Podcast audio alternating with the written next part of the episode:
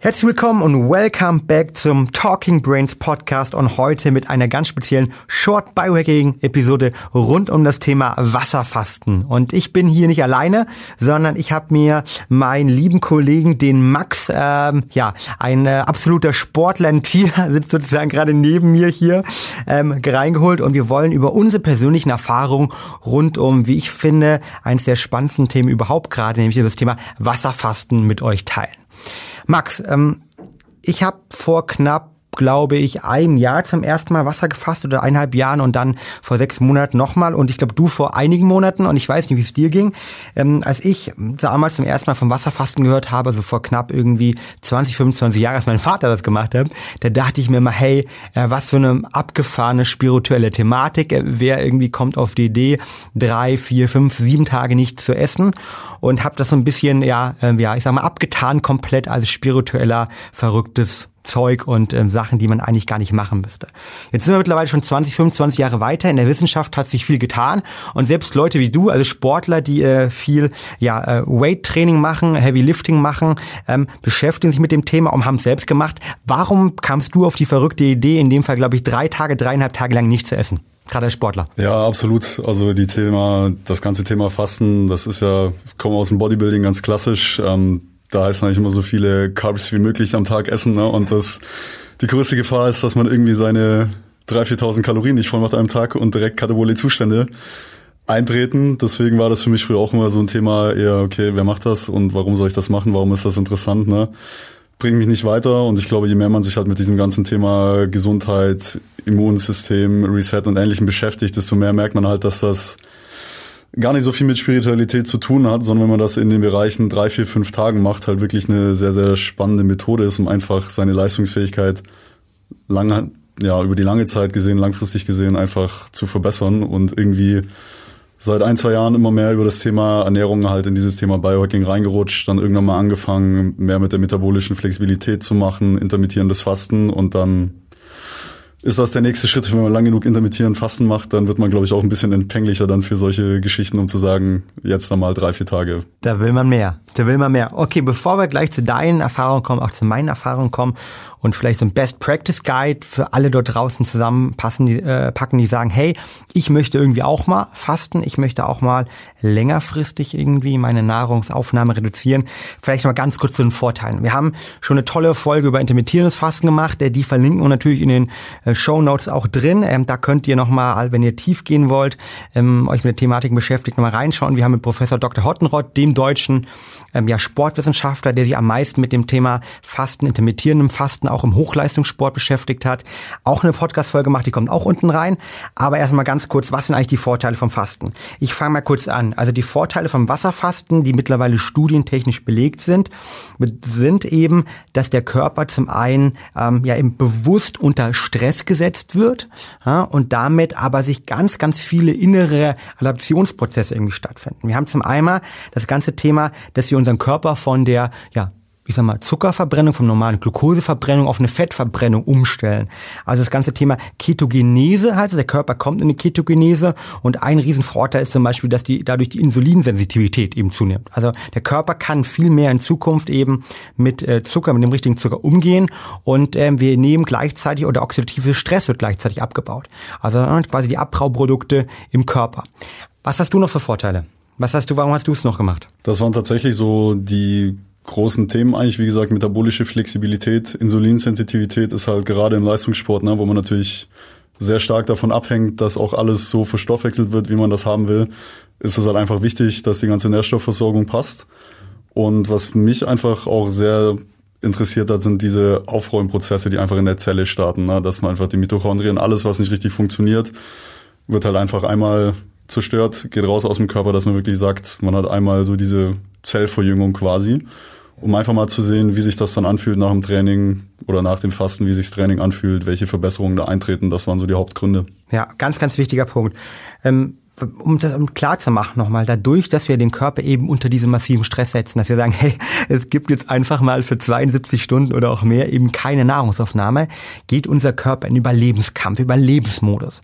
Und diesem Überlebensmodus sagt er, okay, ich muss alle Thematiken, die ich im Körper eigentlich gar nicht brauche, alle Beibrauprodukte, die vielleicht noch zum Beispiel an Fett gebunden sind, alle Toxine, die an Fett gebunden sind, muss ich zum Beispiel weg mit denen und sorge dafür halt, dass die Müllabfuhr unseres Körpers halt besonders stark funktioniert und damit diese Entschlackungsprozesse, die vorher eher esoterisch angehaucht waren, in einer anderen Art und Weise wissenschaftlich basiert wirklich funktionieren. Das heißt, ähm, das sorgt dafür, dass nicht nur ähm, wir eben oxidativen Stress reduzieren können, sondern dass wir auch Toxin- und Abbauprodukte in den Zellen loswerden. Und du hast was anderes angesprochen. Es gibt Forscher von der ähm, äh, UCL aus den USA waren es, glaube ich, die gezeigt haben, dass 72 Fasten, Stunden Fasten gleichzeitig unser Immunsystem fast komplett resettet und gar nicht in dem Sinne resettet, dass es eben komplett neu aufgesetzt wird, sondern die Teile, die eben nicht gut funktionieren, da ähm, muss der Körper sagen, okay, ich bin jetzt im sozusagen Überlebenskampf, ich lasse die sozusagen absterben, lass, die werden ausgeschieden und dadurch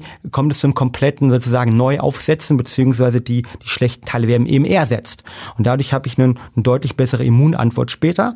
Und auch ganz spannend, in einem Journal von ähm, Cell Steam Cell wurde darüber zum ersten Mal im Juli dieses Jahres publiziert, dass auch die Stammzellen, die sogenannten, das muss ich mal nachschauen, hämatopoietive Stammzellen sind es, glaube ich, ähm, die werden ähm, aktiviert, nämlich normal sind die eben nicht aktiviert und die werden sozusagen mit dem Schalter aktiviert und sorgen dafür eben, dass sie auf Regeneration schalten und damit unser Immunsystem, aber auch zum Beispiel das ganze Thema ähm, Blut im Körper, Bluthochdruck, kommen wir später nochmal zu, ähm, auch ein Thema, da sich positiv darauf auswirken. Das heißt also, wir haben unglaublich viele positive Aspekte halt ne, von der metabolischen Flexibilität. Du hast angesprochen, Punkt eins, über dass wir in eine Ketogenese reingehen, dass wir dadurch auch die Insulinsensitivität verbessern, wir eine Blutreaktion, äh, Bluthochdruck ähm, bei Problemen der Reaktion, dessen beziehungsweise eine Reduktion auch, abnehmen, klar, äh, auch ein positiver Aspekt, aber gleichzeitig auch ähm, tut man insgesamt was für den Körper, für die Entgiftung und ähm, auch für seine Leistungsfähigkeit. Das bringt uns natürlich zur Frage, wenn ich so viele positive Aspekte habe,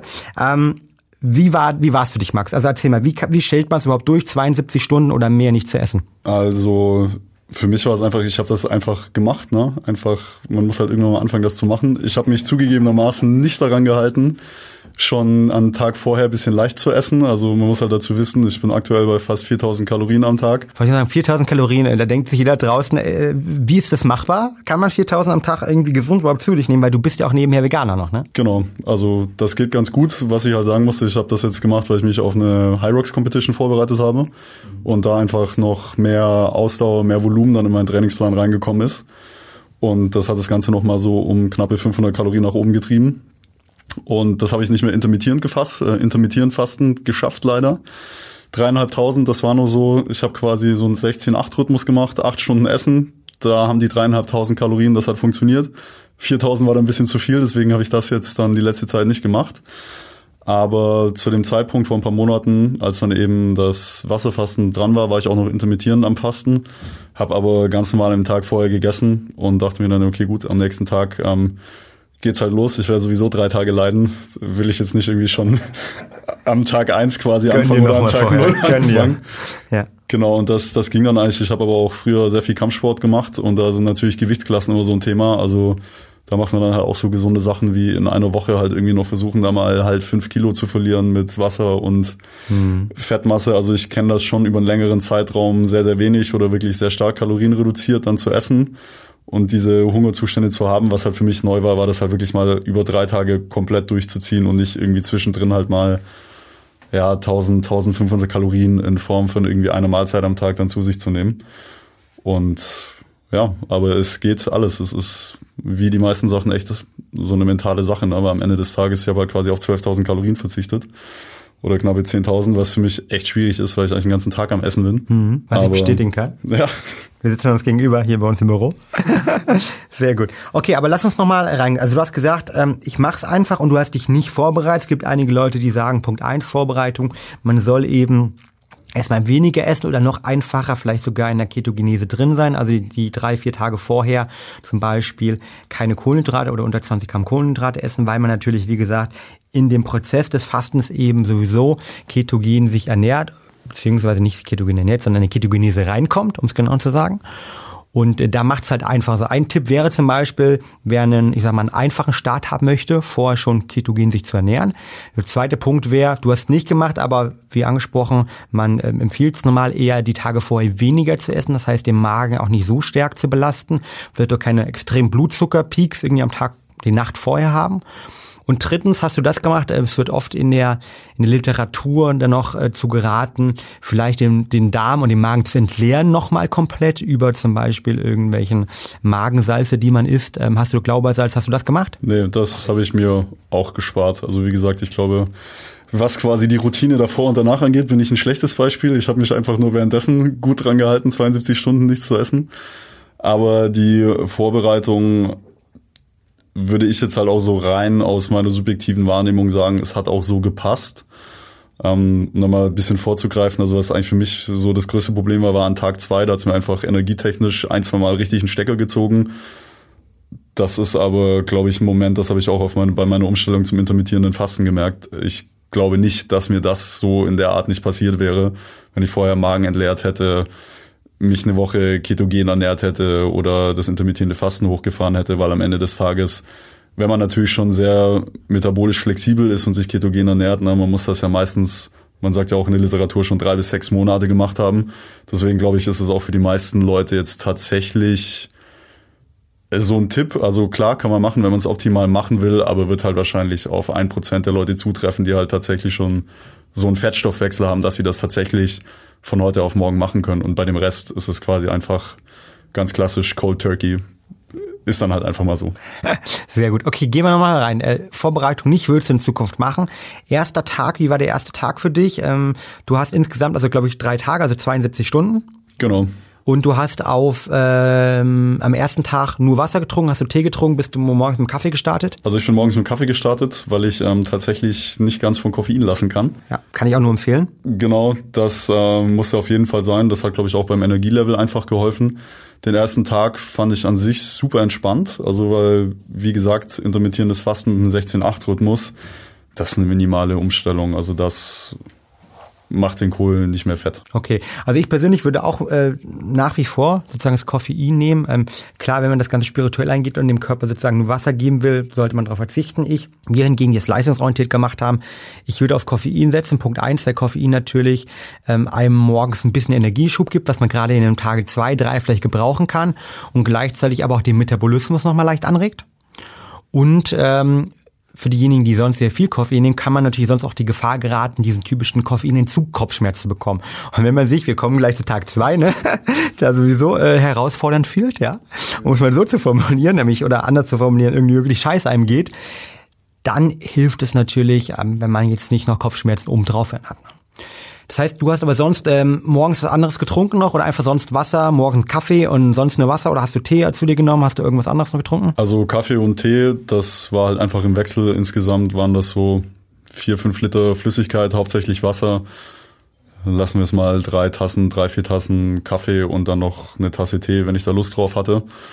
Ähm, war das und morgens dann einfach noch eine Prise Salz, einfach für den Mineralienhaushalt, weil man schwitzt halt natürlich sehr viel. Richtig. Ich habe das damals dann tatsächlich im Juni gemacht, wo es dann eigentlich auch durchgehend fast 30 Grad hatte. Also es war jetzt für den Körper auch nicht die entspannteste Zeit, was das angeht, was das Schwitzen und alles angeht. Ähm, und da macht das dann schon durchaus Sinn, sich morgens mal ein bisschen Gedanken zu machen, wie man halt seine, seinen Mineralienhaushalt noch halbwegs im Gleichgewicht halten kann. Genau. Also da hilft zum Beispiel, ich nehme jeden, habe jeden Morgen äh, Himalaya-Salz genommen, plus ich habe noch äh, gleichzeitig Zitrone und äh, ein bisschen Apfelessig morgens genommen. Zum einen hat man ein bisschen was im Magen, zum anderen regt auch das natürlich nochmal die Produktion sozusagen der, der Magensäure ähm, leicht an, beziehungsweise schafft halt eher interessanterweise ein alkalisches Milieu. Und das möchte man natürlich irgendwie haben. Das heißt, von der Seite war das für mich ähm, eigentlich nochmal ein guter Start eigentlich. Und sonst für mich auch Wasser. Ne? Morgens ein Kaffee, vielleicht nachmittags nochmal ein Espresso. Und sonst eigentlich nur ähm, vor dem vor dem sozusagen Fasten, bevor ich angestartet habe, ähm, habe ich ähm, damals auch mit äh, Glaubersalz gearbeitet. Okay, jetzt kommt der härteste Tag für die meisten Leute. Ähm, mein Fazit am ersten Tag geht es den meisten noch relativ gut. Der zweite Tag ist dann der harte Tag, wo man irgendwie Freunde, Freund vorwarnen sollte, die Kollegen mal mal vorwarnen sollte, weil oftmals dann doch ähm, die berühmte Fastenkeule kommt. Äh, wie war es bei dir? Ja, die Fastenkeule, die kam auf jeden Fall. Der Vorteil war, also wir waren damals auf einer Messe die drei Tage und ich hatte es auch noch mit einem anderen Kollegen zusammen gemacht. Das hat auf jeden Fall geholfen, dass wir erstmal in einer Umgebung waren, wo wir quasi beide nicht gegessen haben. Ähm, das hilft halt einfach immer, das zu ertragen. Wenn, glaube ich, die ganze Zeit Leute mit Essen um dich rumlaufen, dann hast du ein Problem. Weil was wir beide auch sehr, sehr stark gemerkt haben, ist, dass ich so, dass wir so ab Tag zwei, dass sich die Sinne tatsächlich extrem schärfen. Also wir haben auf einmal Smoothies gerochen und sowas. Ja. Also wenn Leute mit Getränken an uns vorbei sind, man fängt auf einmal an, das zu riechen und riecht dann so, oh, da ist ja ein Apfel drin und Orange. Und das hilft natürlich nicht, wenn man sich denkt, so, und jetzt kommen noch mal eineinhalb Tage. Da ist es, glaube ich, halt immer ganz sinnvoll, wenn man sich auch so eine Umgebung schafft, wo man das da machen kann. Ähm, deswegen ging dieses Mentale, hat dann eigentlich schon irgendwie funktioniert soweit. Was mir tatsächlich passiert ist, ein, zwei Mal hat es mir so richtig den Stecker gezogen. Also, dass man so richtig merkt, uff, die Energie ist jetzt einfach mal weg. Also das ist mir zweimal passiert, wo ich dann auch gesagt habe, so jetzt fünf bis zehn Minuten erstmal ein bisschen langsamer, ein bisschen stretchen, ein bisschen leicht bewegen, aber wo man richtig gemerkt hatte, es hat gerade nochmal irgendwo einen Schalter umgelegt. Irgendwas ist gerade nochmal so passiert mit dem Stoffwechsel. Ja. Also es ging mir genauso. Zweiter Tag war sehr hart, gerade am Ende Konzentrationsschwierigkeiten und jeder, der mal so eine richtige Unterzuckerung erlebt hat, so habe ich mich damals gefühlt, also massiv zu unterzuckern, Konzentrationsprobleme.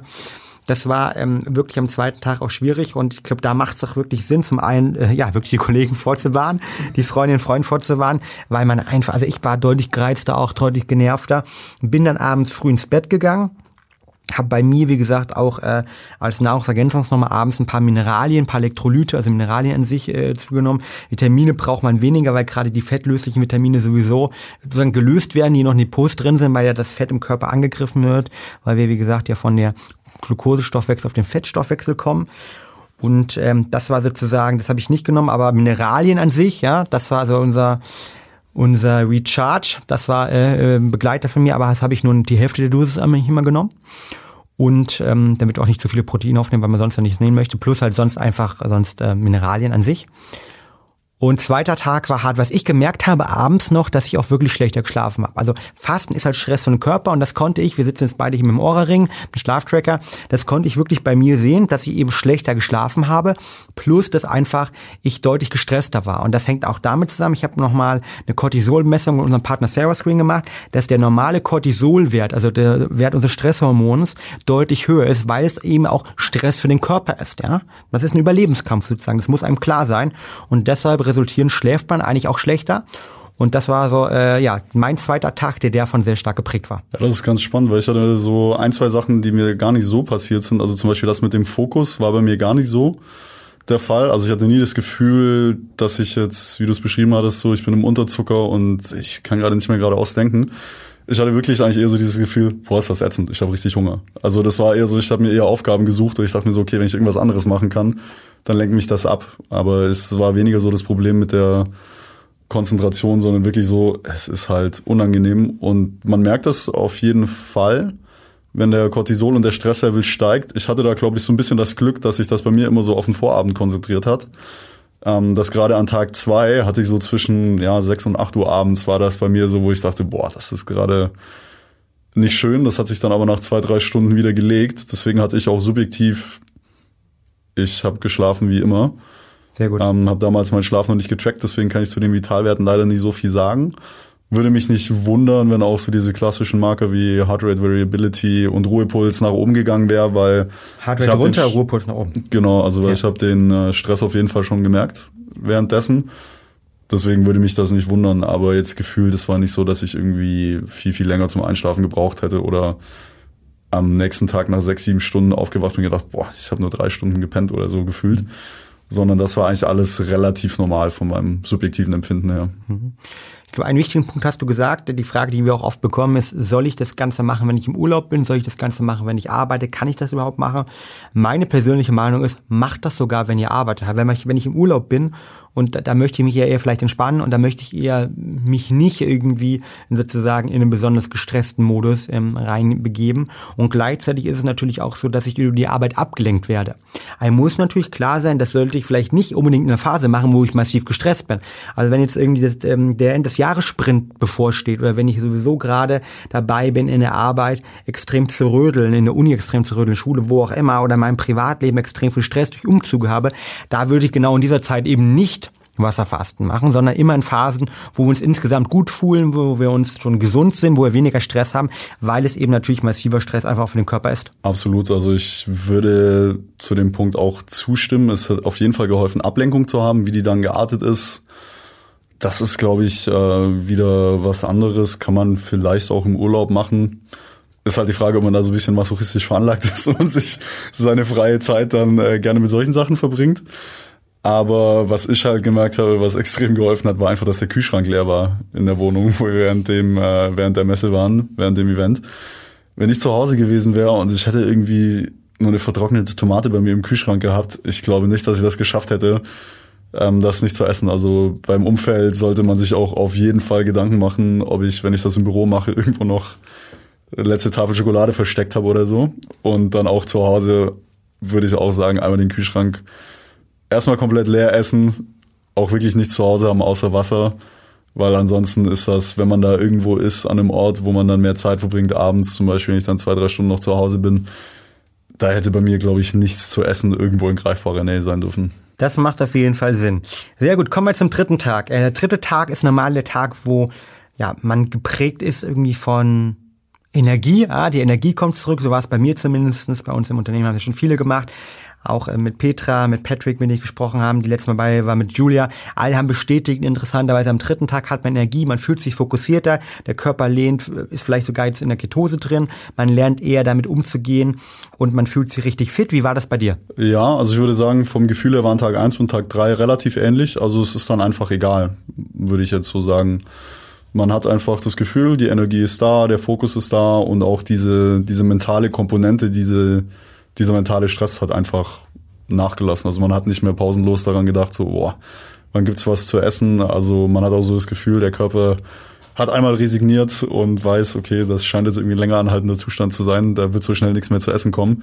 Das merkt man auf jeden Fall, dass dass man da auch mental dann um einiges gelöster ist. So ging es mir auch und äh, ich habe mich dann auch, muss ich zugeben, sogar noch darüber durchgerangen, noch einen halben Tag länger zu machen, weil es mir so gut ging. Also ich war irgendwie am letzten Tag voller Energie und hatte dann vor allen Dingen äh, ähm, ja an den Tagen danach mein Hoch halt. Ja, es gibt dieses berühmte Fastenhoch. Bei mir kam das dann, ich habe dann am, ich glaube Freitag war es dann soweit, Freitagmorgen zum ersten Mal gegessen, also knapp dreieinhalb Tagen ungefähr oder fast vier Tagen und ähm, habe dann angefangen mit einer Suppe. Ich habe mir von unseren ähm, ja von unseren Freunden von Bone Brocks äh, eine gute Knochenbrühe geholt. Äh, das hast du wahrscheinlich nicht. Da kommen wir gleich zu, zu deinem Essen. Ne? Aber ich habe mir Bone Brocks eine Knochenbrühe geholt, da ein bisschen äh, Gemüse reingemacht und zum ersten Mal gegessen. Und die hat so geil geschmeckt. Also die hat so gut geschmeckt und ähm, ich kann mich noch dran erinnern. Ähm, das war ein richtig geiles geschmackliches Erlebnis. Da merkt man natürlich auch, wie dann die Geschmackssinne wieder aktiviert werden und dass uns so eine so ein Verzicht auch einfach mal hilft. Und das ist wirklich dann für mich spirituell. Wir leben ja in Gesellschaften, wo wir alles haben, wo wir jeden Tag das essen können in Berlin, worauf wir Bock haben, 24 Stunden lang. Und einfach mal das nicht zu haben und sich danach zu besinnen und wie toll so ein Löffel Brühe sein kann. Also es war richtig, richtig faszinierend für mich, wie da die Geschmackssinne zurückkommen. Und ich habe vor allem die Tage danach einen richtigen Energiehigh gehabt. Ich habe mich richtig gut gefühlt. Ich habe ähm, voller Energie. Ich war ähm, insgesamt so gefühlt voller Dopamin, Serotonin. Das war wirklich das Fastenhigh, das danach bei mir reinkam. Wie war dein erster Tag? Was hast du gegessen und wie waren die Tage danach? Ja, also ich glaube, das ist ganz spannend, was du gesagt hast, dass du dann noch mal einen halben Tag hinten dran gehängt hast. Weil das war, glaube ich, ein Fehler, dass ich mich mental schon so eingeschossen hatte auf drei Tage, dass ich dann am letzten Tag echt angefangen habe, so, boah, 22.30 Uhr geht's wieder los. Das war, glaube ich, ein Fehler, weil ich mir dann mental einfach zu oft die ganze Zeit gesagt habe, nur noch neun Stunden, nur noch acht Stunden, nur sieben Stunden. Das wäre dann auf jeden Fall auch länger gegangen. Ähm, wie gesagt, Vor- und Nachbereitung war bei mir wenn man sich die Literatur anschaut, dilettantisch. Ich habe dann das gegessen, was ich immer esse, also nicht leicht angefangen, sondern mir von, ja, ich mir von Alpro und Sojajoghurt geholt, irgendwie so eine 300 Gramm Packung Hummus, Brötchen. Also da war wirklich wieder komplett feuerfrei. Habe ich dann auch ein bisschen bereut, weil ich dann eine Dreiviertelstunde echt im Bett gelegen bin und mich nicht mehr richtig bewegen konnte. Okay, also Tipp, dort langsam starten. Richtig, auf jeden Fall. Also ich, das ist halt, drei Tage hat der Magen ja nichts gemacht und der ist dann halt einfach erstmal auch nur nasser Sack. Also das kommt dann alles unten an. Aber man merkt so, es wird halt erstmal nicht viel verarbeitet. Ich habe da dann echt ein bisschen gelitten. Das war einfach nicht die schlaueste Idee, deswegen da sollte man sich wahrscheinlich wirklich ähm, daran halten. Aber das mit dem Geschmackserlebnis kann ich ähm, auf jeden Fall zurückgeben. Das, da gab es dann nochmal ein Smoothie und Cashews und das war echt eine richtige Geschmacksexplosion. Das war, das war richtig gut. Und die Tage danach waren dann ähm, schwierig zu sagen, das so in Worte zu fassen. Also es war, man fühlt sich so ein bisschen wie auf Wolke 7. Also man hat einfach so das Gefühl, alles läuft im Körper ein bisschen effizienter, ein bisschen einfacher, mit, mit ein bisschen weniger Widerstand.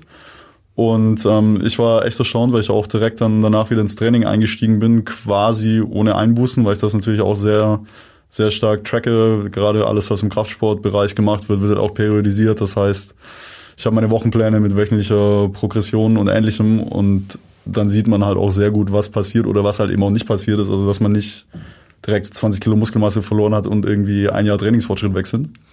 Das war schon schon sehr, sehr zum spannend. Glück. ja, zum Glück. Ja, ähm, auch da gibt's, können wir vielleicht verlinken, eine Studie von Forschern aus der UK, die sich den Muskelverlust in Fastenzeiten angeschaut haben. Und äh, klar, also ein bisschen am Anfang äh, verliert man natürlich immer halt, weil der Körper einfach Sparflamme erstmal geht. Aber dann die großen Sprünge, also die großen Verlustsprünge kommen einmal laut ähm, dieser Chart nach Tag dreieinhalb, vier und dann irgendwie nochmal nach sieben und dann geht's halt stetig. Das heißt, deshalb bewusst gerade für Sportler auch diese äh, null bis drei Tage ähm, sind eine sehr, sehr gute Möglichkeit, gerade eben da ähm, ja unsere Forscher aus den USA gezeigt haben, 72 Stunden komplettes Reset des Immunsystems. Und ähm, was man auch wirklich machen kann, ich habe auch zwischendrin Sport gemacht. Also ich habe gerade am zweiten Tag High-Intensity-Workout gemacht. Das war extra hart muss ich zugeben. Und das, da war ich auch äh, selten so platt wie da. Auf der anderen Seite unterstützt das natürlich nochmal das Thema Fasten. Das heißt, das Thema Stressmanagement ist natürlich nicht besonders gut, weil ich meinen Körper nochmal unter Stress setze.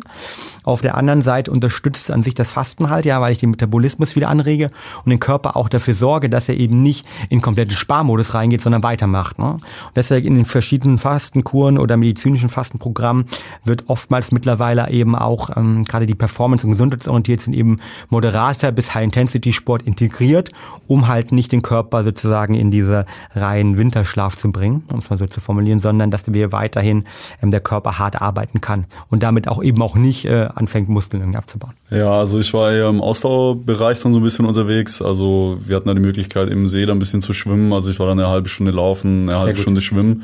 Das war ja das. Ähm, da habe ich aber auch gemerkt, so ich habe die Energie nicht, um High-Intensity-Workout quasi zu machen, das mich nur halbwegs von der Leistung zufriedenstellen würde. Deswegen dachte ich mir, okay, dann lasse ich das direkt und mache halt Ausdauersport, ne? weil das ist natürlich auch von der ganzen Energiebereitstellung ist das halt eher prädestiniert dafür, wenn ich jetzt in meiner Ketose bin und von der Energieflussrate über Fette ist es halt einfach, wenn schon eher der natürliche Zustand, um jetzt halt ein bisschen Ausdauersport zu machen das war dann mal mein Weg außenrum, um mir nicht die Schmach zu geben, dass ich während dem Fasten in einem High-Intensity-Workout einfach komplett eingehe. Bei mir geht High-Intensity überstehen und der Leben bei Max geht auch darum leichter. Sehr gut, sehr gut.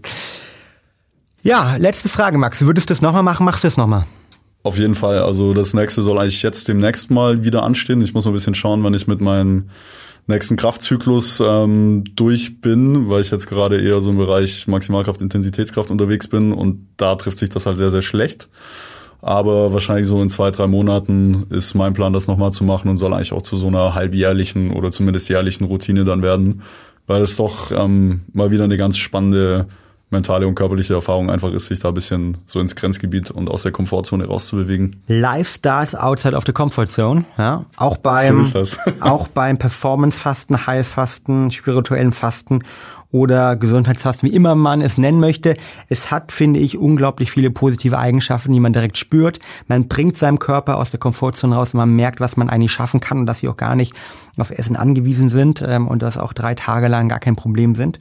Die kann man auch ohne ärztlichen Rat machen. Disclaimer, wenn natürlich hier Probleme, ärztliche Probleme oder Probleme mit dem Bereich vor allen Dingen Herz hat, Metabolismus, ähm, Verstoffwechslung, der sollte vorher mit seinem Arzt sprechen. Sonst kann ich es, glaube ich, nur allen empfehlen. Ähm, ich mache es auch ähm, mindestens zweimal im Jahr. Ich versuche sogar aktuell ähm, einmal im Quartal zu machen. Dieses Jahr habe ich es bis jetzt erst zweimal geschafft. Werde es aber versuchen, nächstes Jahr im Quartal einmal reinzumachen, weil äh, mein Ziel ist ja 120 Jahre alt zu werden. Äh, da gibt es auch passend im Spiel gerade eine richtig tolle Titelstory Story. Ähm, wir wollen alle unsterblich werden und länger leben. Und da wird das auf das Thema Heilfasten auch eingegangen, weil es eben die einzige anerkannte Methode aktuell ist, um wirklich ähm, sozusagen Anti-Aging aktiv zu arbeiten.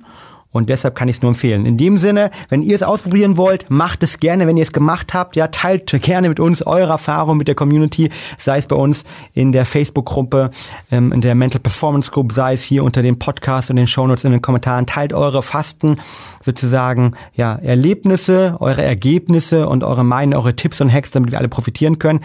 Ich bedanke mich auf jeden Fall, Max, bei deinen Insights. Vielen, vielen Dank. Ähm, Max macht's weiter, ich mach's weiter.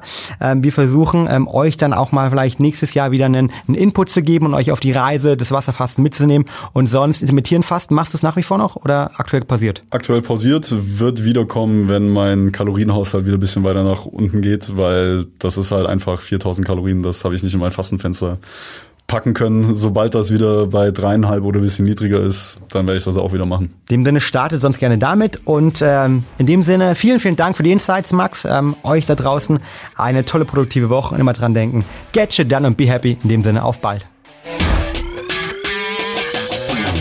Und damit sind wir auch schon wieder am Ende der heutigen Folge angelangt. Wenn dir der Podcast hier gefällt, dann würden wir uns sehr über eine ehrliche 5-Sterne-Bewertung bei iTunes freuen. Teil die Folge natürlich gern mit deinen Freunden und lass uns wissen, welche Fragen oder Themenvorschläge du noch hast. Für noch mehr Content zum Thema mentale Leistungsfähigkeit folge uns gern auf Social Media oder abonniere unseren YouTube-Kanal. Bei Facebook findest du uns unter @braineffect und bei Instagram unter @mybraineffect. Du wirst dich mit Gleichgesinnten austauschen, deine Erfahrungen zum Biohacking und mentaler Performance teilen und dich mit Experten wie Ernährungswissenschaftlern und Trainern connecten?